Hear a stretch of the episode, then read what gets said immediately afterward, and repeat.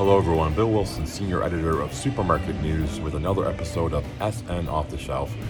Last month, I was at Grocery Shop 2023 in Las Vegas, where I had the opportunity to talk with Chad Fox, who is a Vice President and Chief Marketing Officer for Dollar General. And we talked about the discount retailers' strategy when it comes to retail media. So enjoy the interview. So, no, talk about uh, Dollar General's uh, retail media strategy because it does differ from the norm. Yeah. So, um, so from a retail media standpoint for us, it really started more with you know the move to digital media just as as a marketing team, as a marketing department, and the realization that in the world of digital media, um, in order to reach the rural customer, uh, you have to have some certain things in place. One, you need a really strong set of first party data. And secondly, uh, you need the ability to do closed loop measurement, uh, both incrementality and attribution. And, um, and when we realized that and we put those steps in place to make us just a stronger marketing team and the ability to generate demand for our company, then we realized hey, we've got you know um, a large number of vendors or suppliers that um, are making the transition, same transition as us out of linear and, and terrestrial media into digital media. And uh, they are unknowingly um, optimizing out of rural America.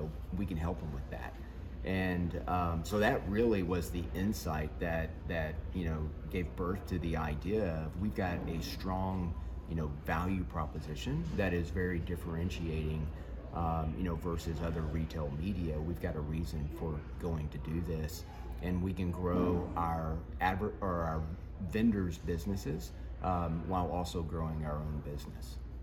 I believe you said a lot of your retail media is off-site. That's right. You want, you want to talk about that approach yeah, and, and, and how that and works? No, that's a, it's a great question. And so, because of you know it's the unique nature of our footprint and you know nearly 20,000 stores in rural in rural America, um, we also have a very unique customer set.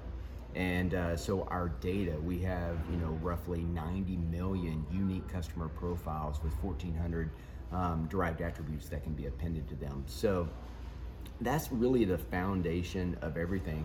And because of that, we do tend to go to market more as an audience provider uh, that that you know that is able to deliver this extended, unduplicated reach uh, to our advertisers. And because it's an audience provider, we go where that audience is. And um, so we, or most others, start on site in an in app lowest funnel, and that's where they're building out retail media first, and they're starting to kind of dabble with going off site. We had that.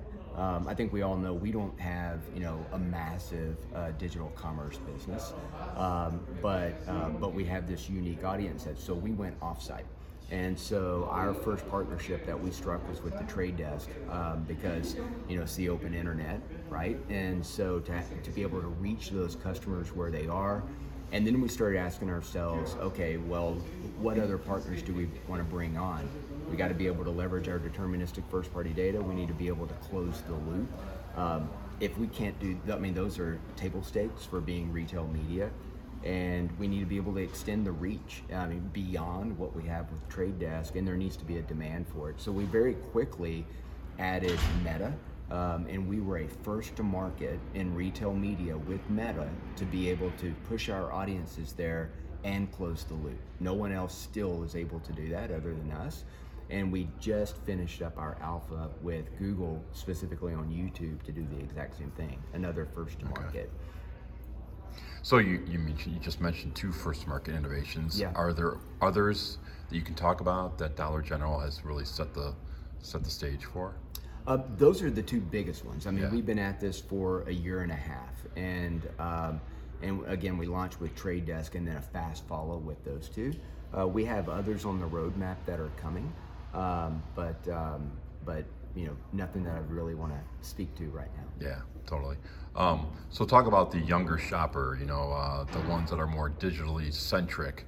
Um, are you finding yourself really starting to um, cater to the, that audience, and, and, and in what way do you think? Yeah, I would say um, when you look at our customer base, whether that's our attitudinal and behavioral segmentation, more traditional segmentation study, or what we see in the first party data. And there's a very strong correlation to the behaviors, you know, uh, that we see there. Um, you know, our we over-index on our customer being a, um, a, a, a the millennial generation. Uh, may, you know, and, and now they're to the point where they're older millennials. But um, I would say that that's certainly um, you know the center of who our customer set is. Um, those customers over-index on being multicultural. They over-index on being uh, larger households. Um, and they over-index on being digitally engaged. So um, you know, I've been at DG for four and a half years. Whenever I first got there, I would say the DG customer was probably lagging the rest of the country on digital engagement, but the growth, the, the growth rate was outpacing the US. Now our customers caught up to the US and digital is just who they are. And um, but when so when you think of their digital engagement with DG, the number one reason that they come to our site um, every week is to look at digital coupons. Um, we've been doing that since 2014. So we built that behavior over you know the last nine, nearly 10 years.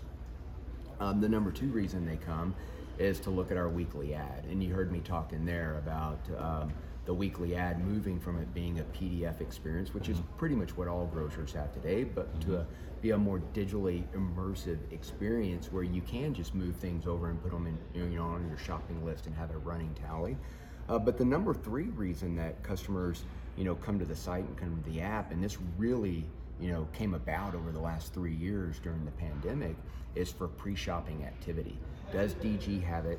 Um, you know, what is the price? and is it in stock? And um, as a matter of fact, we launched DG Pickup uh, during the pandemic. It was uh, we launched it chain wide in October of 2020, and uh, and the adoption rate was much lower than what we thought it would be. But when we talk to customers about it, they're like, "No, I mean it's just so easy to park. It's easy to get in there and you know pay for things and get out." Um, I, I, I, don't necessarily need to pull up, you know, beside the store and get it put in the, you know, in, in the trunk. But what we found though, and this was an interesting insight, is the customer, though they're still using the platform, they're dragging things over, they're putting in their cart, they're seeing the, um, they're seeing the, the you know their their basket fill up and they have the tax you know how much it's going to cost and we give them the option to apply coupons along the way or to you know get one more and get a discounted you know price per ounce um, or unit or whatever that may be. And so with our customer what we what we've learned is one of the most embarrassing things that can happen is if they are in checkout and have you know uh, people that they know in the community behind them or their kids they only have so much money in their pocket or in their checking account and everything rings up and they don't have enough money to pay for it all right? And so this enables our customer to plan it down to a penny and to extract all the savings that we're able to offer whether it's the tpr that's sell that's a digital coupon. We're now introducing dg cash back um, and that'll be across all customers digitally um, in the next couple of weeks to complement that um, and um, and so that you know that is a way that we're delivering from a digital standpoint for this digitally engaged customer, which does tend to be um, the the you know millennial shopper. Can you talk about this endeavor with Meta uh, as far as uh, what you've been getting out of it and maybe what you hope to get out of the one with Google? Yeah.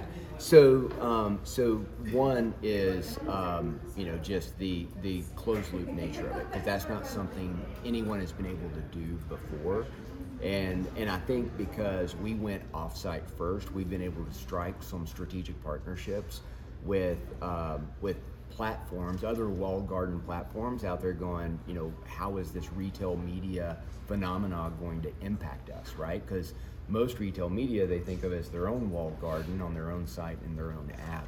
And we went out quickly and said, hey, let's partner. Um, so to be able to partner and um, and get to a clean room environment where we can share data and you know have random sampling and measure both attribution and incrementality um, I think is huge.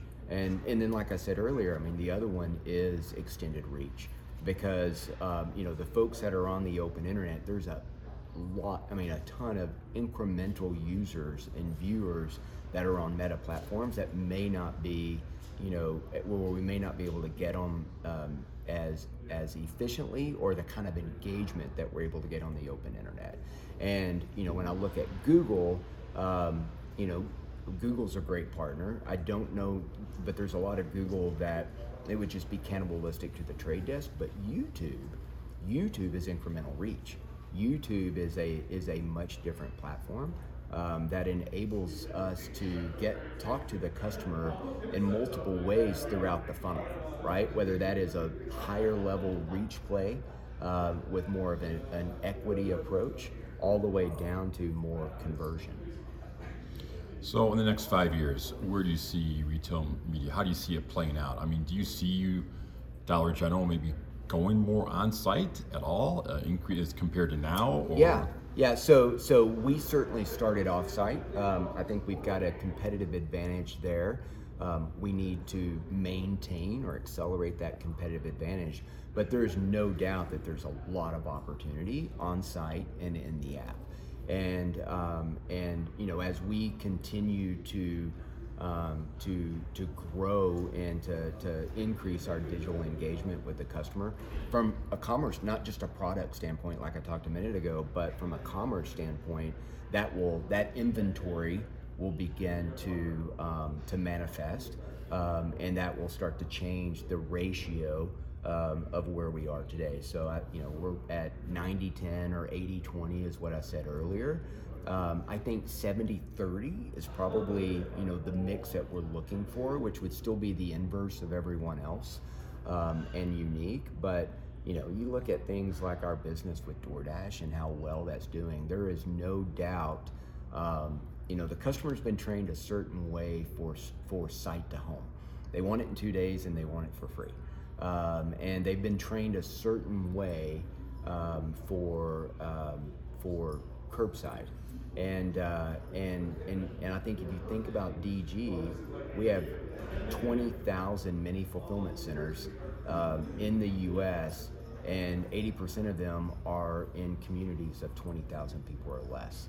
Yeah. And um, so, looking at what we see with our partnership with DoorDash, there is no doubt that there's a demand for store-to-door delivery.